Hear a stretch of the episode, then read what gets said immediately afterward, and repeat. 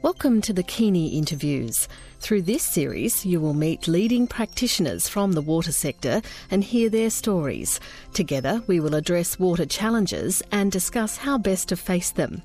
Kini is the Malaysian word for current, and this initiative promotes the flow of ideas within the water sector. Hello, and welcome to the second interview in the Kini interview series. My name is Karen Delfau, and today I am interviewing Brad Moggridge. Brad is from the Kamilaroi Nation in northwest New South Wales, Australia, and Brad is from a large and proud extended family. He grew up in Western Sydney and he now lives in Canberra. Brad is currently a doctoral researcher at the University of Canberra, and he is also the Indigenous Liaison Officer at the National Environmental Science Program Threatened Species Recovery Hub.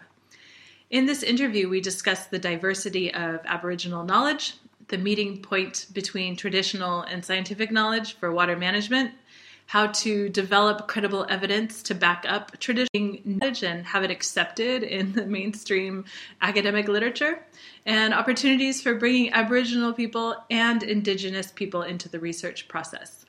I hope that you will enjoy listening to this interview as much as I enjoyed conducting it with Brad. And as always, there are additional resources available at kini.org.au, including notes and links to topics that we discuss in this and every interview. Thank you and enjoy.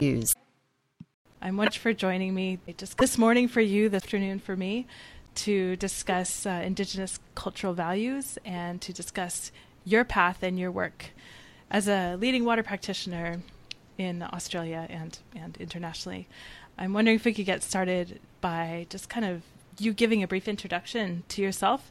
I just read on LinkedIn that you are the 2013 Men's Australian Indigenous Golf Champion, and that is amazing. is there is there really is there an annual um, golf championship with Indigenous people, men and women, that come together and just get out on the greens and hit it? Yeah, yeah, yeah, yeah, yeah. It's um it's been around for a while actually. Like uh, that was that was a great honour to actually win that one, and it was at it was in Canberra, so it was sort of just in my backyard, which was nice, and could go home to the family. But they yeah they have it around Australia all the time every year. Um, it moves around, and um, when it's obviously interstate, it's a bit challenging to get away. But maybe now with my new sort of situation, I might be a chance to get to some more of these and start playing a bit more golf. But it was yeah, it's funny because in 1987, I was um, I played in the Nationals. So they, have been around for a while. I am not actually sure when they, sure when they had when they actually started. Uh, so this 1987, I was well, what was I, 15? Played in it. I came runner up in the junior section, and um, we then went to the presentation. Like this was in Sydney, and uh, we had presentation and. Um, uh, oh, I've got a mental blank. Charlie Perkins, rest his soul, came was was at the presentation and he um, spoke. You know, started awarding the prizes, and then at the end called all these names up, and mine was one of them. And one of those, and he said he was sponsoring a team of Indigenous Australians to go to Hawaii to play the native Hawaiians. So wow. in 1987, I yeah went to Hawaii and as a 15 year old and played golf in Hawaii, and we played the Indigenous Hawaiians, and that was you know there was just massive celebrations and parties and luau's, and oh, it was it was awesome. So that was a and that was a, uh, that day I finished my school certificate in year well it was year ten. So and then the next day I flew out to Hawaii. So that was cool. And then to yeah, and then to win it in 2013. So that was that was even better. Yeah. So when you're not playing golf, and you just mentioned transitions, um, what have you been up to? um, still trying to work out what I want to be when I grow up, but um, I uh, I suppose water is my thing, and Aboriginal knowledge and connection to water. It's sort of that that connection started early uh, for me, anyway. Uh, learning some of the old stories from from our old people was was an honour, and I suppose learning some of the special places. And a lot of these special places was were linked to water or around water. And then when you start thinking about that connection to water. You know, it's the driest inhabited continent on Earth, and we have one of the oldest living cultures on the planet. And I suppose we aren't part of that that equation on when and where water flows on this continent, and, I, and that's a challenge I set myself was to try and influence that somehow, and you know through university courses and positions that I've held, I suppose that's that's the main thing I've I've kept on track to do is to try and well, I suppose infiltrate the system and try and work on the inside, and that's that's the path I chose. You know, other people may choose different paths, but you know that's my path that I saw I could make an impact, and if I can maintain that path to impact, I'm doing my bit. You know, where you're not you're not around for a long time. You know, a thousand years, a hundred years, maybe. Um, but you know, I suppose when you're on Earth, you've got to do your best to make a difference. And I suppose leave, leaving a legacy for the kids and honouring the our past as well drives me. Uh, you spoke about as a, a young one going around with the, the elders in your community and visiting water sources and experiencing water. Is is that where your passion for water originated? And can you share a story about when it kind of hit you? I guess. Um, it was probably was probably high school. Like I took an interest in science through through high school, and got to always. I lived in Sydney, so I was my traditional lands are about uh, from Sydney. They're about 600 kilometres, 700 kilometres away.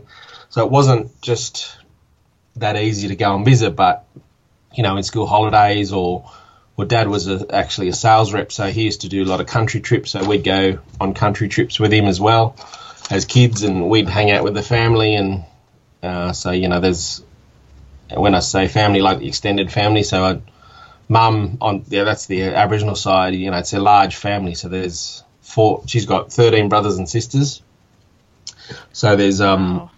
yeah. So it's a, it's a big family. There's a lot of cousins, a lot of you know cousins, kids, and I think we, we lost Nan this year in January, so she was going to be 90, 90, 98 this year. She would have been just in November, but we lost her in January. And um, yeah, she just we just yeah yeah it was pretty tough, but it we just missed out on six generations being alive. Wow, that's sorta, incredible. Yeah, yeah, I know. So while she was around, you know, we had five generations for a long time. So it was, you know, grandparents, children, grandchildren, great grandchildren, great great grandchildren, and you know, there was a great great great born just after she passed. So that was unfortunate. Yeah. Uh, so incredible. Um, you know, and like there's there would have been we did a count oh, over the years, and I think we had over 250 descendants just from her and Pop. So you know, there's a there's a lot of us. So you know, there was always there's always you know there's a lot of relatives I've never met. You know, cousins, kids, kids. so that's sort of scary. um, but it's yeah, we always had people to hang out with and uncles and aunties. But it but it was just being on country. You know, we used to go out to to some of the waterholes where you know Nan went and grandparents went and uh, mum's generation went. So it was connection with water in, in, in those sort of places was important. And then later on, you know, I found a place called Boobera Lagoon, which was highly significant.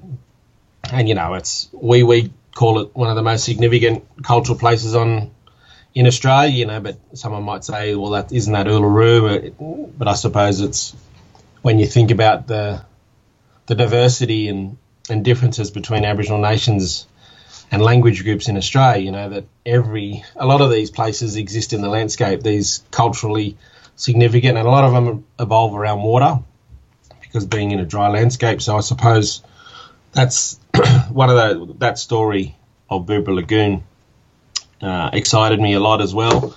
So I was um, I got to to research it, got to visit it, and uh, while I was doing my masters in groundwater, I you know I got to speak some of the elders and as water places. That was that was really awesome, and I suppose that's just sort of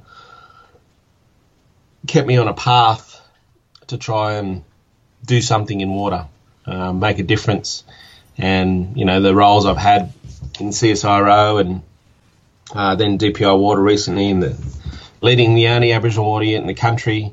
You know, I suppose I was I've stayed on that path, and I think now with this new transition of doing a, a doctorate in water and Aboriginal people, I suppose I'm gonna I'm gonna stay on this path for a while to come yet. Yeah, and you've spoken about infiltrating, infiltrating these values and this connection into Australian policy and into, I think, all the management infrastructure of which there is oh so very much in Australia to yeah. manage water. And um, how how has that been going? Because you you've really been a leader in that space and a voice for the water and someone that a lot of people who've researched have looked to and looked up to. Um, but I know that it hasn't been an easy journey, and the journey is only just beginning. Yeah, I, yeah. I, it's funny. You've got some of the oldest knowledge, and it's it's old business for Aboriginal people dealing with water. But I suppose it's it's a new journey for uh, Western paradigms and Western science and Western policy to, to actually deal with an old an old knowledge system. So, and that's hard because science needs validation and you need to test it and retest it and get this you know same result. But I suppose with traditional knowledge, it's hard for us to validate our knowledge. And I suppose me referencing my my ancestors' knowledge or a dreaming story, I can't reference it in a Western science journal because I don't have a, a reference. I don't have a reference point. You know what I mean? So that I found that really difficult. And you know, I can't go to the the pure science journals. I got to go to you know a less something that'll accept that sort of thing. You know, a, um, social sciences or, or something like that. But I suppose it's that's a challenge that I'm I'm happy to, to take on. And I suppose, you know, if I can research some of our old knowledge and get same same or better results as Western science, you know, there's there's some sort of validation. But that's always been the challenge is that is that we our our knowledge, you know, our our old people's knowledge just doesn't fit in and it's hard for Western science to accept that. But for us, it's as I said, it's old business because it's been tested. It's been, it's, we're still here, so I suppose it has worked. yeah, it, I mean, it's it's like, do you think that there's an opportunity for the Western sci- science paradigm, the peer review process, everything that you deal with to get something, you know, in the literature? Do you think that there's a way to kind of crack that a little bit to make space for this kind of knowledge? Because it really does clash with the whole worldview of what is knowledge in a sense from that academic perspective. It's it's a tricky question, but yeah, it is, and you know, I suppose it's it's not only the water space, but when you think about fire ecology in in Australia in itself, you know, like the ecologist might say now's the time to burn, but traditional knowledge might say no, no, no, this is the wrong time to burn, and then you get that clash of you know, so they the ecologists may say that you know that's it's the right time, and then you've got, as I said, you know, the, the knowledge that says no, no, no, it's the wrong time. So because a certain plant hasn't flowered or we haven't seen this species to tell us to burn. So you know, it's uh, there's those sort of indicators are the same for potentially water. Is you know, is it at a certain species might means a certain aquatic species, you know, a, fish, a, a, sustenance species is, is on the move and it's time to go catch them.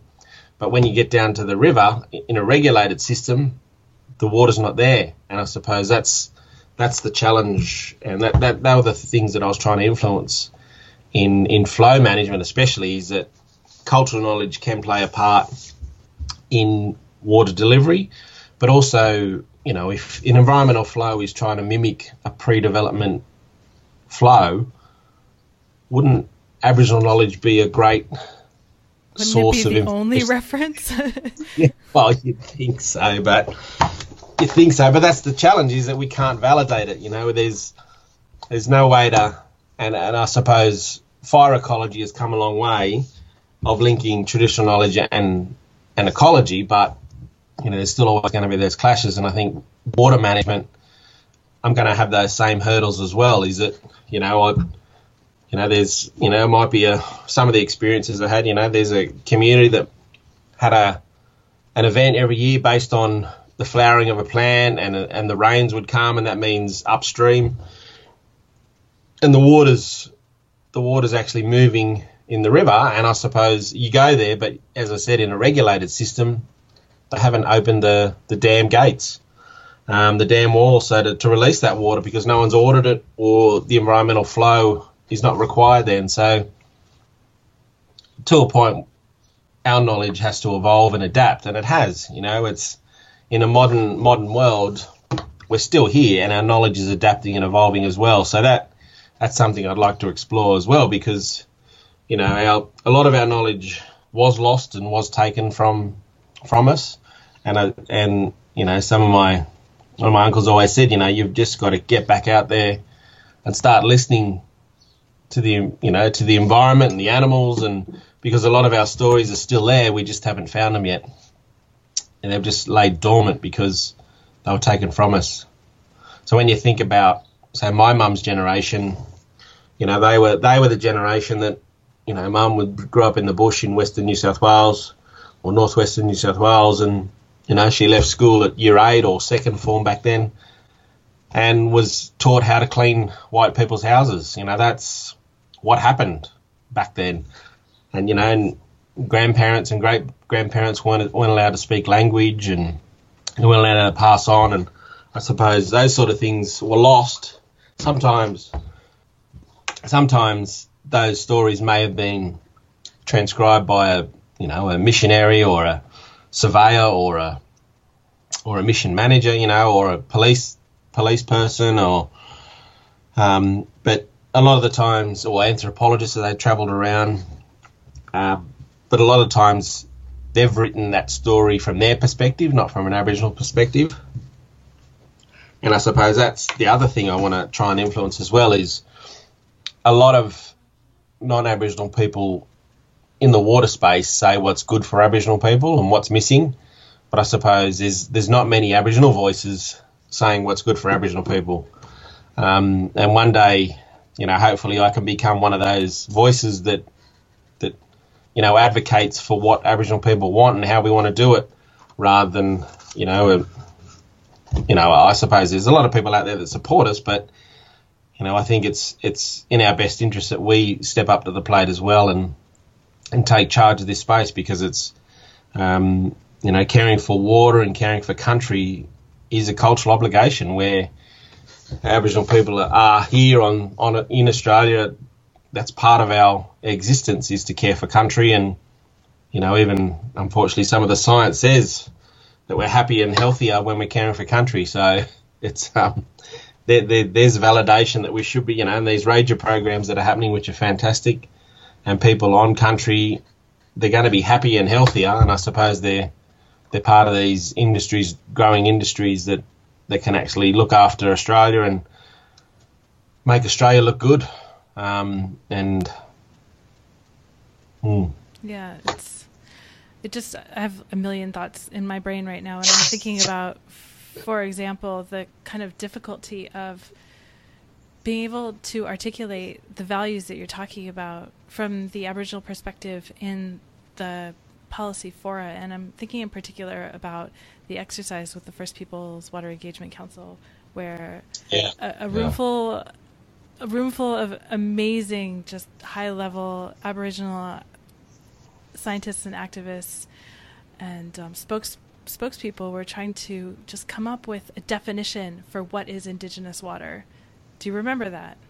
Yeah, yeah, do you remember how it was so hard to just work within the language and come up with something that made complete sense that was fully comprehensive and that encapsulated all the sort of meaning behind this and and we couldn't do it. Like we, we couldn't.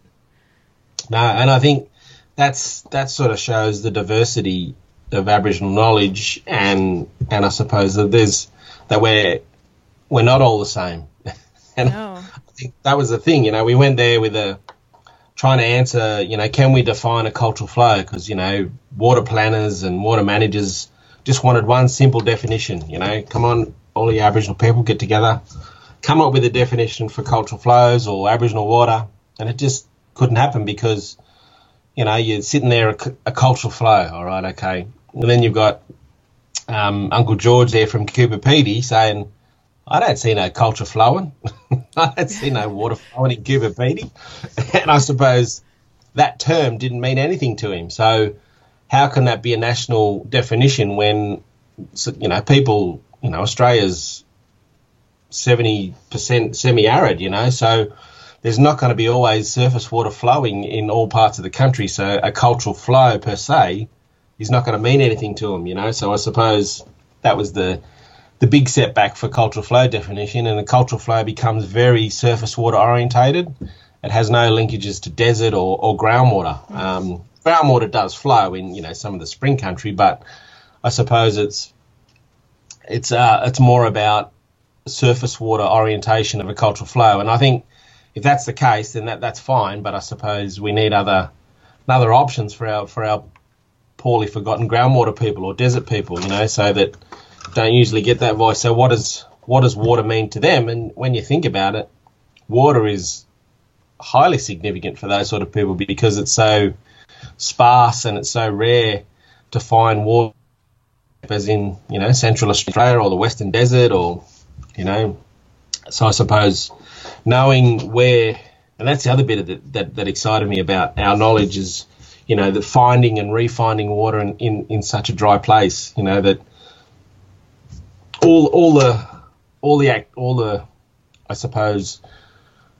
procedures that Aboriginal people had in place to find and refine water, you know, it was it was through law, it was through song, it was through dance, art. So I suppose they all influenced their knowledge of water, and it was certain people that got to know those stories, and they it was their responsibility to, to retell those stories and teach them and pass them on.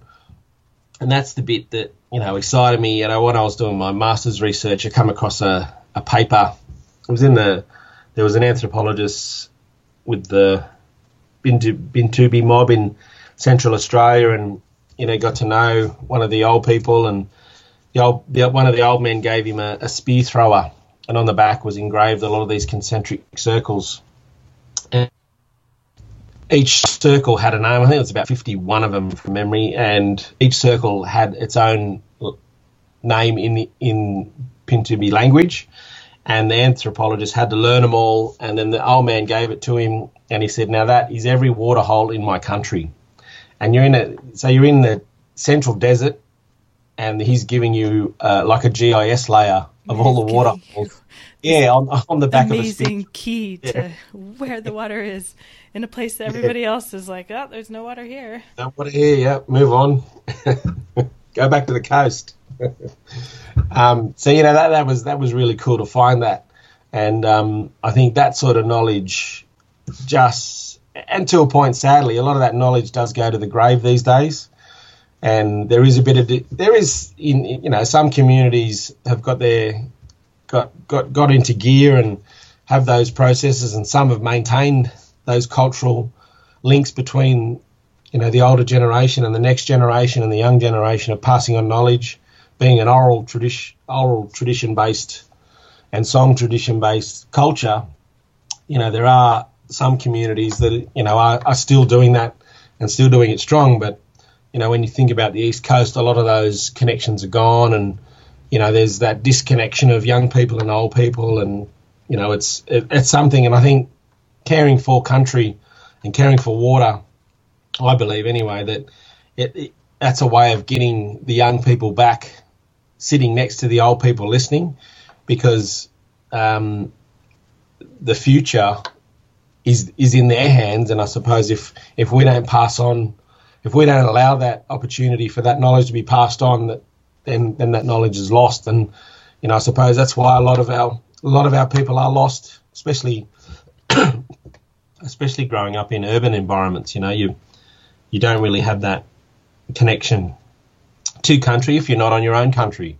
Uh, we, you know, we're a very transient people, and um, but I suppose when they when the frontier moved across, you know, the missions and reserves were set up, and people were pushed from their country into these places, and you know, a lot of the times they weren't allowed to speak and look at certain people because they was too similar in skin or or, or bloodline. So I suppose that went out the door, and language was lost.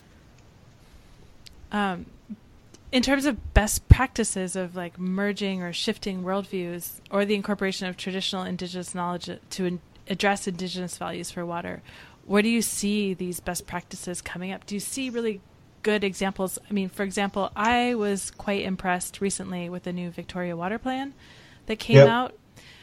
Um, it's very sad to hear that New South Wales isn't putting the same momentum behind these sorts of initiatives, but it looks like Victoria is is stepping it up and tr- really yeah. trying to do some sort of authentic engagement with traditional owners that is very impressive.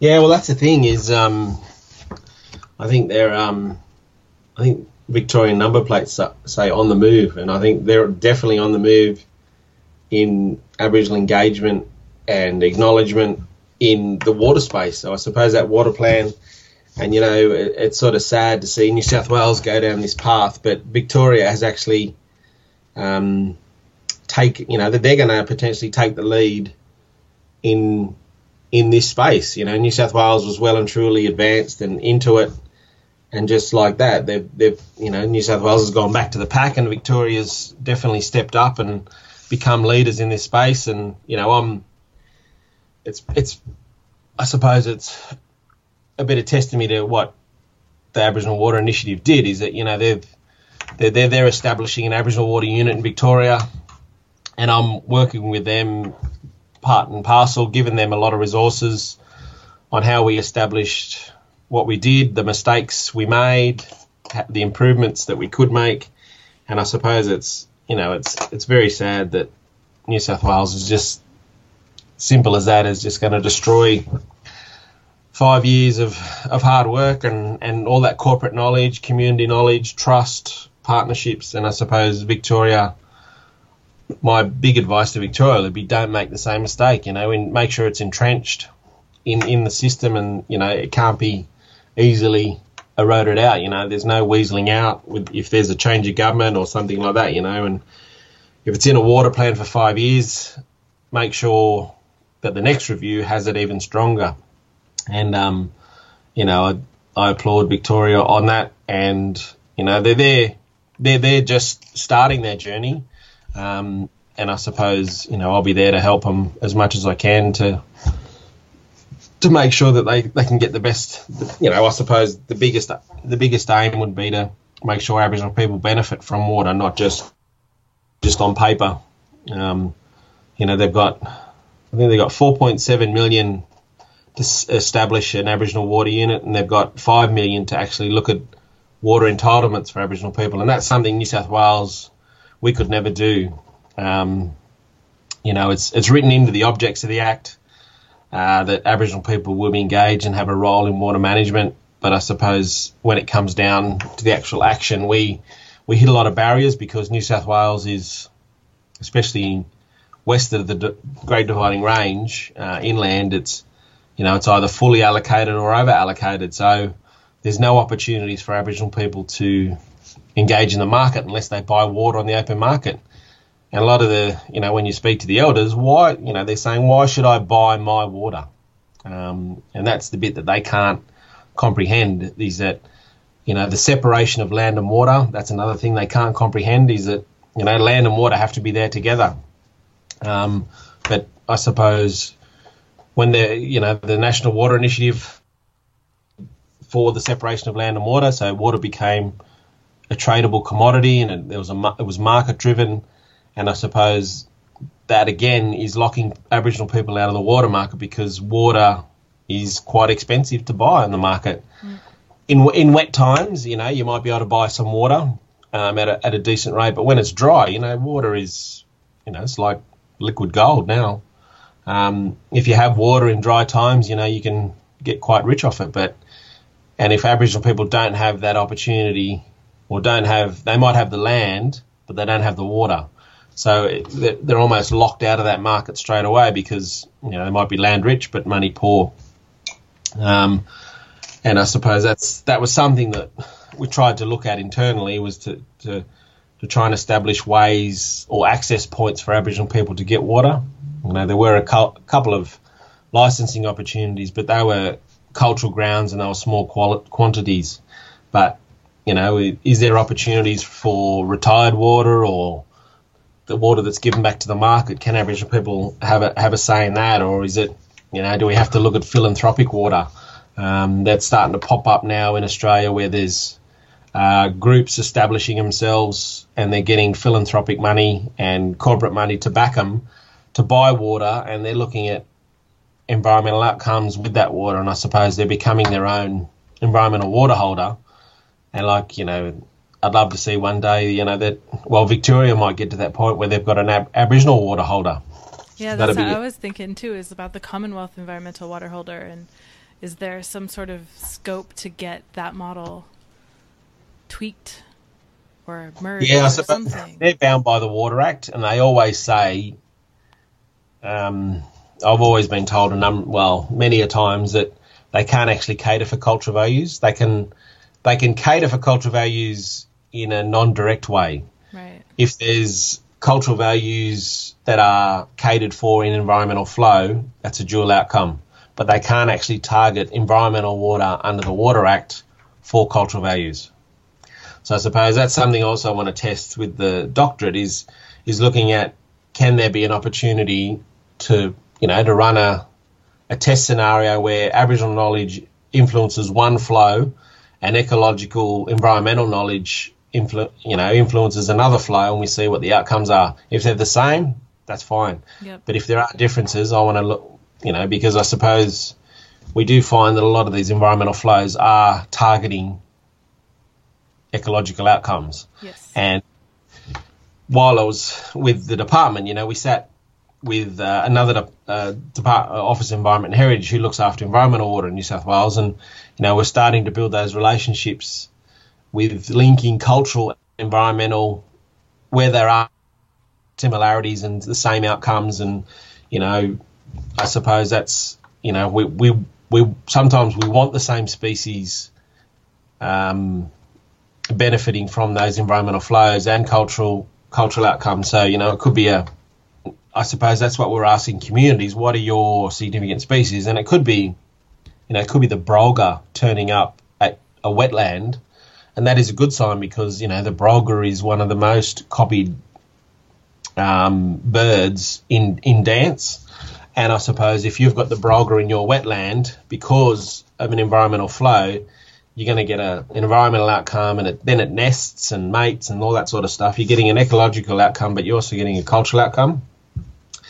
Um, another example is, you know, the, the community say, look, we just want to catch a cod.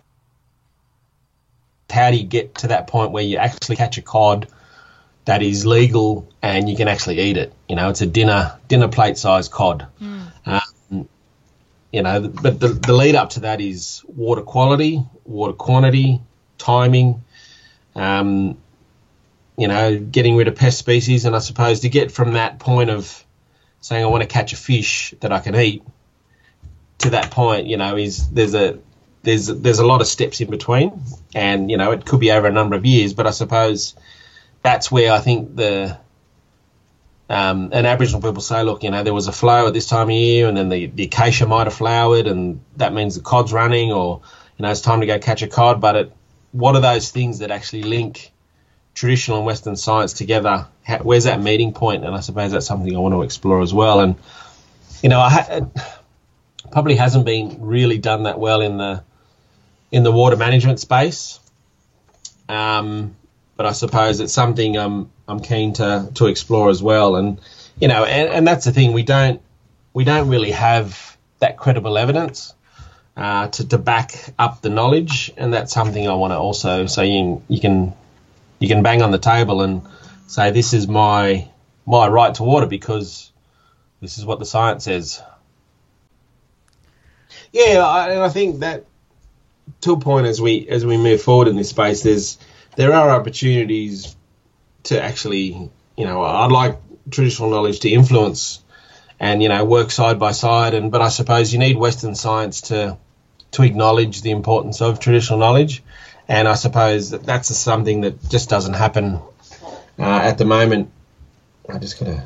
Um, and I suppose we're, always trying to, and I'm finding that we're always just trying to fit into to Western yes. Western management systems. We're just we don't get that opportunity to actually lead something, and we don't have control over that. We're just got to oh oh right, we just got to fit into this. We don't really have a say. Oh okay, so it's just that's the frustrating thing is we don't actually get that opportunity to lead something, run it, manage it, deliver, evaluate it. You know, there, there's just no.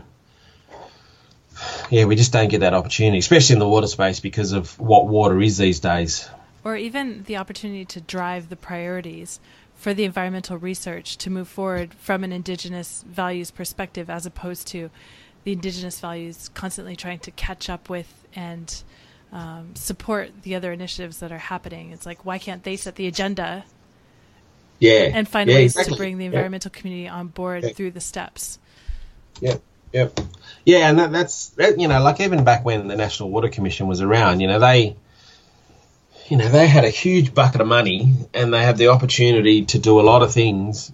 And being on the First Peoples Water Engagement Council, one of my sort of pet hates was seeing this multi-million dollar report being delivered, and you know, the National Water Commission going out there and promoting it and writing a paper on it, but it never had an Aboriginal objective in it.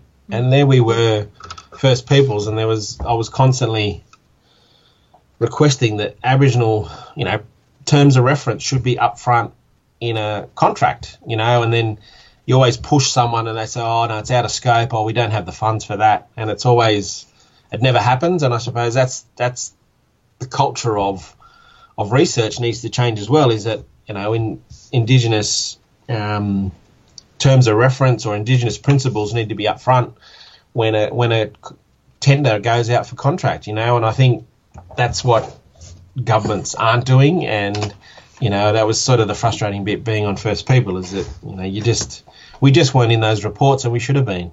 And that seems almost like a no, no-brainer because you have a lot of other clauses that are right there up front that do almost state an ethical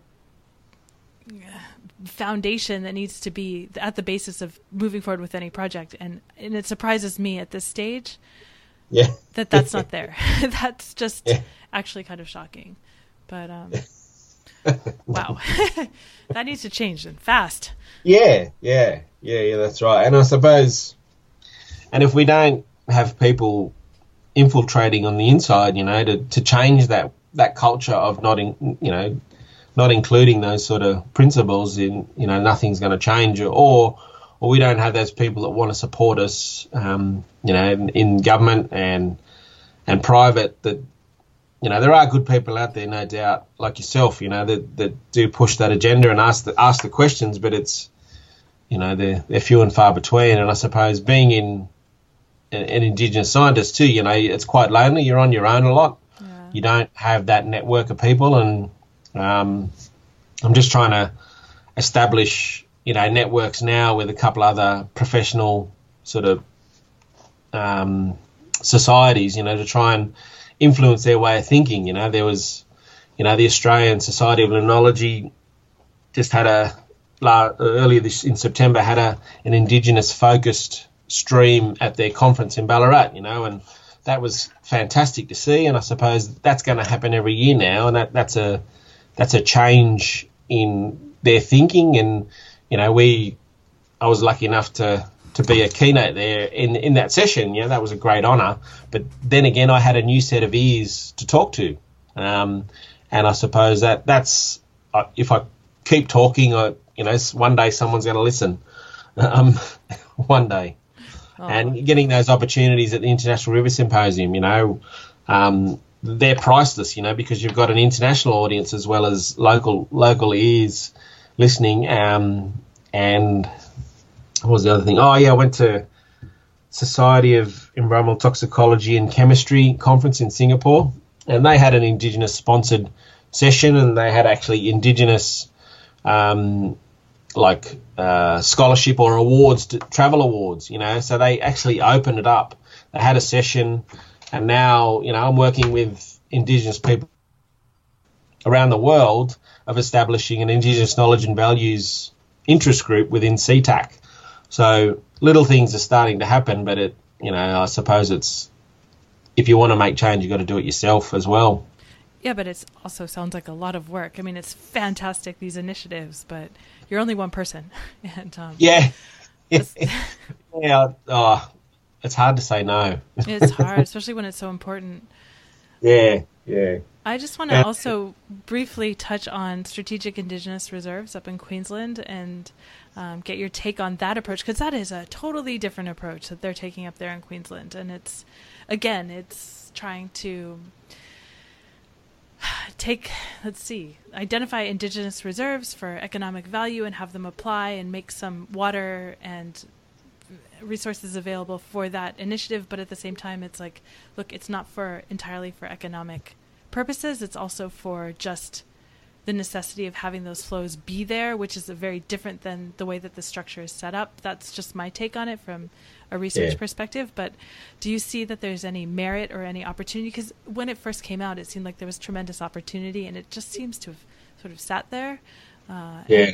Do you know if there's anything going on with that, or if that that that approach is has value for other states or other areas? Yeah, look, I, I think that all started in in you know with the the NAILSMA uh, group. You know, they they were heavily funded to do a lot of this work under the National Water Commission um, adv- well, funding, I suppose, sources. But it, you know, they come up with a lot of areas where there was high Aboriginal land tenure, but also Aboriginal occupation, and it came up with those strategic Indigenous strategic Indigenous reserves, and the Northern Territory government at that point was heading down that path, and then obviously you get a change in leadership, and that change in leadership just red penned it it's you know was one of the first things that he did was actually red penned the SIRs, and I suppose at that point, you know, that was oh, maybe five or six years ago, and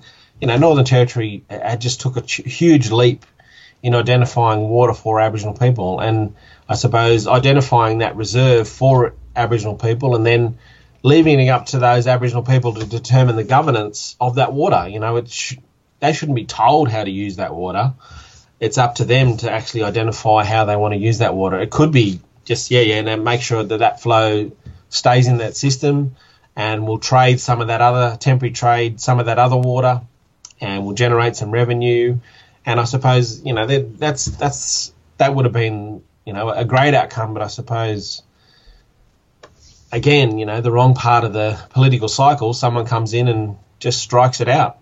And I think Queensland, I'm not, I haven't kept up, but I think a lot of that, the Queensland SIRs was linked to the Wild Rivers, and I'm not sure if the Wild Rivers was repealed. Um, because what Queensland did, they brought in a clause, um, a basic, it was like a basic right into their Water Act, which was great, and um, and a conservative government too that implemented it was um, yeah, it was like a, a cultural right to water.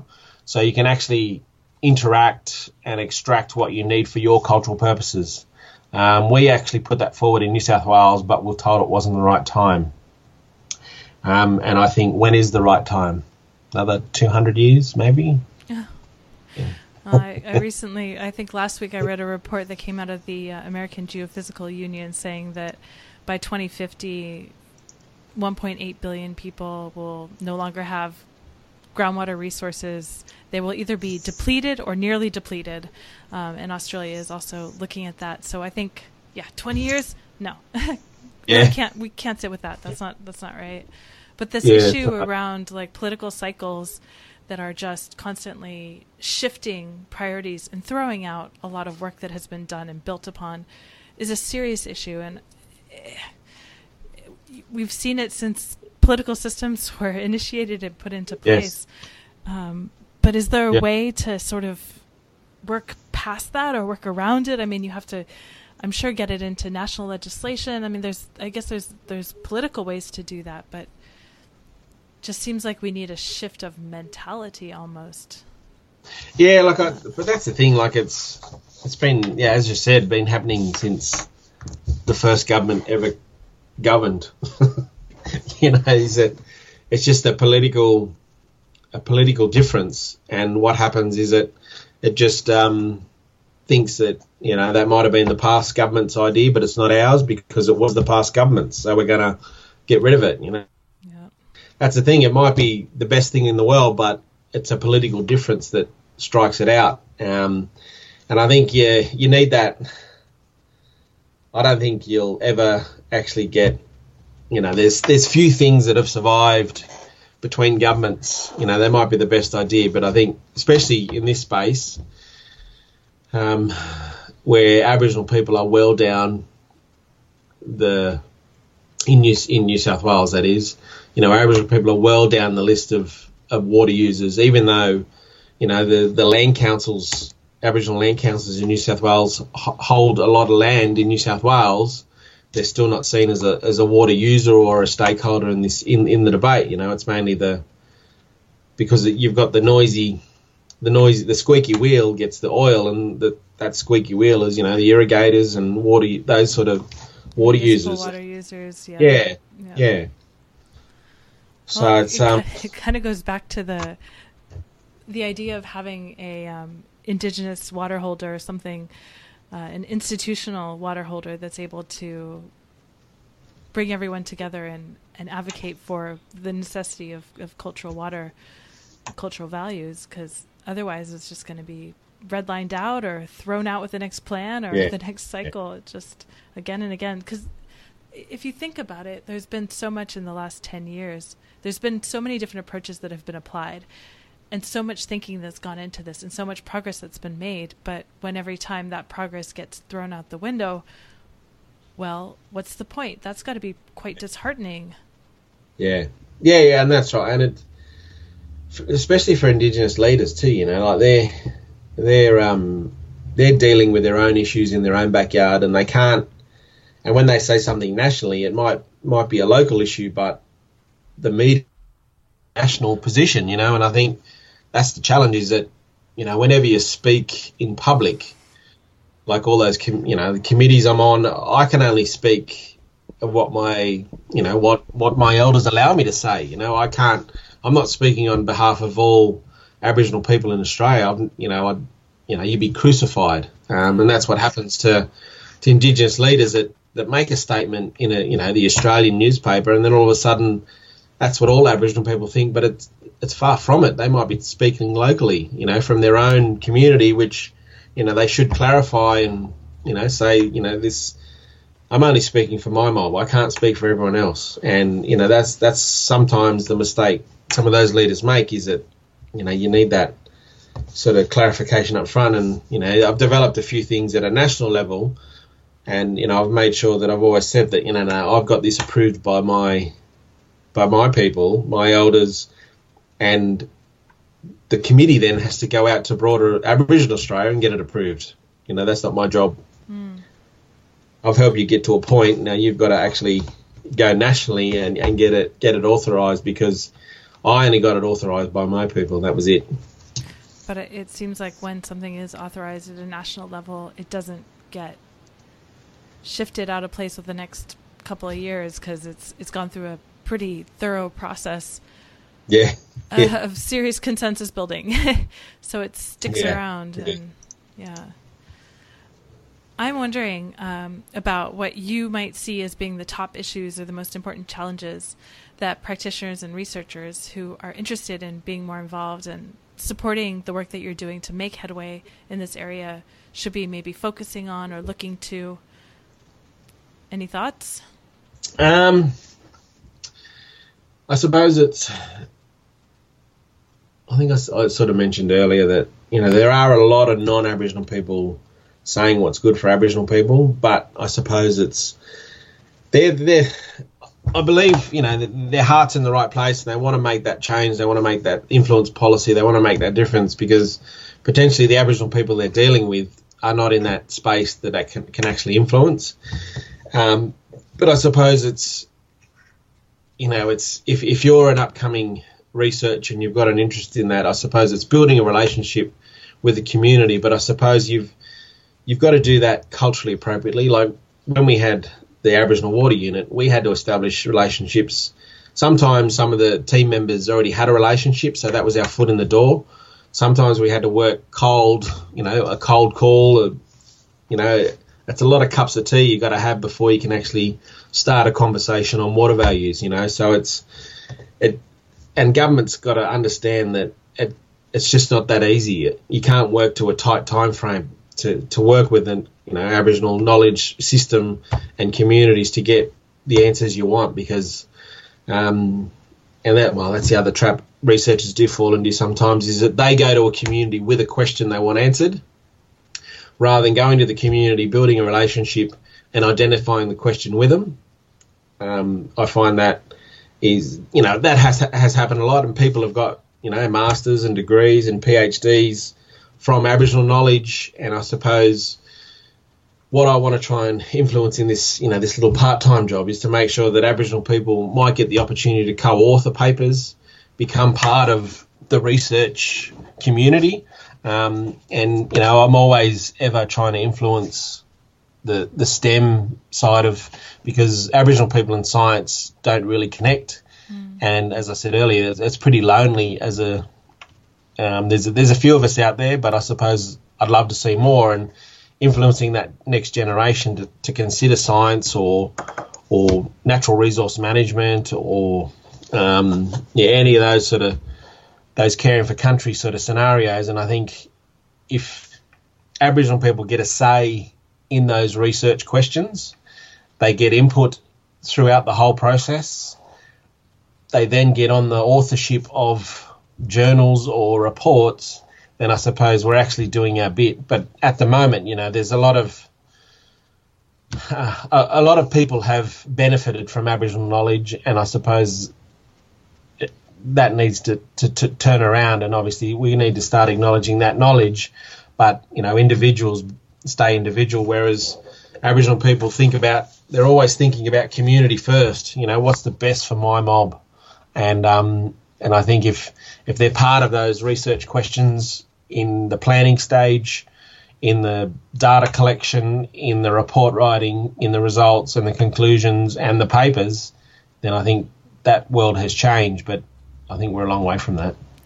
So, what it, what I'm hearing also is that there's really a need for um, science, technology, STEM education for the up and coming Aboriginal generation, and a real maybe concerted effort focusing on empowering them and building their capacity in the space, because really they are going to be the next leaders.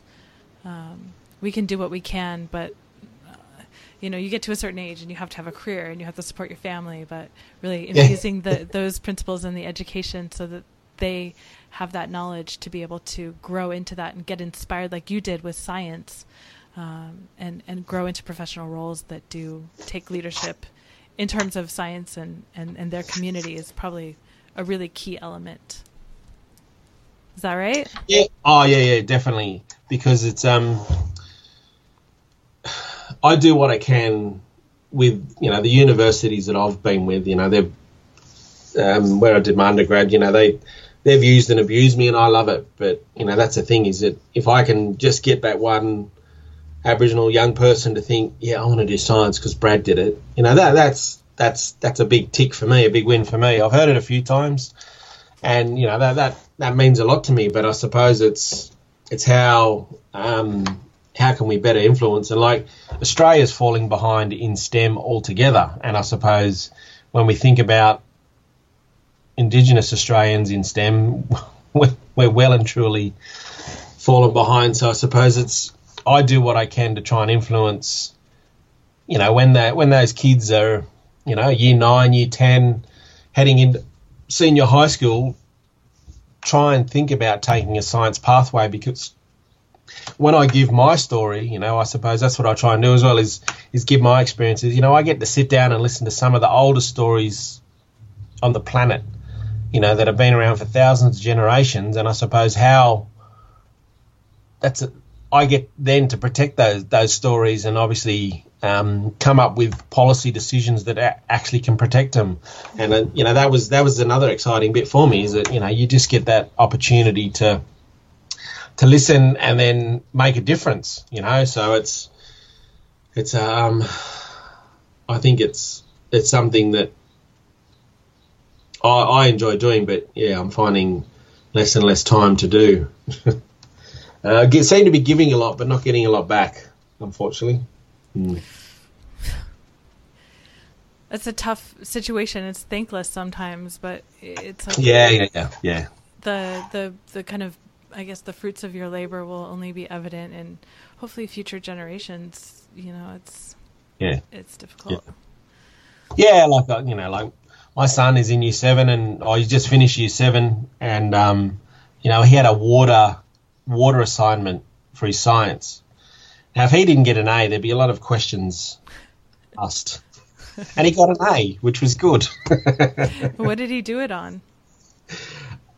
um, oh, he had a he had a set topic, um, and uh, the whole class did, and you know he had to do it, and then he had to give an oral presentation as well. So it was it was a um, a big win for us, oh, and a fantastic. proud moment for me.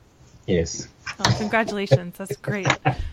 but then again, you know, like he's if he takes on science, that's great. But if he doesn't, you know, if he wants to do something else, you know, I'll support him in that. But you know, that that push for science will always be there for him and my daughter.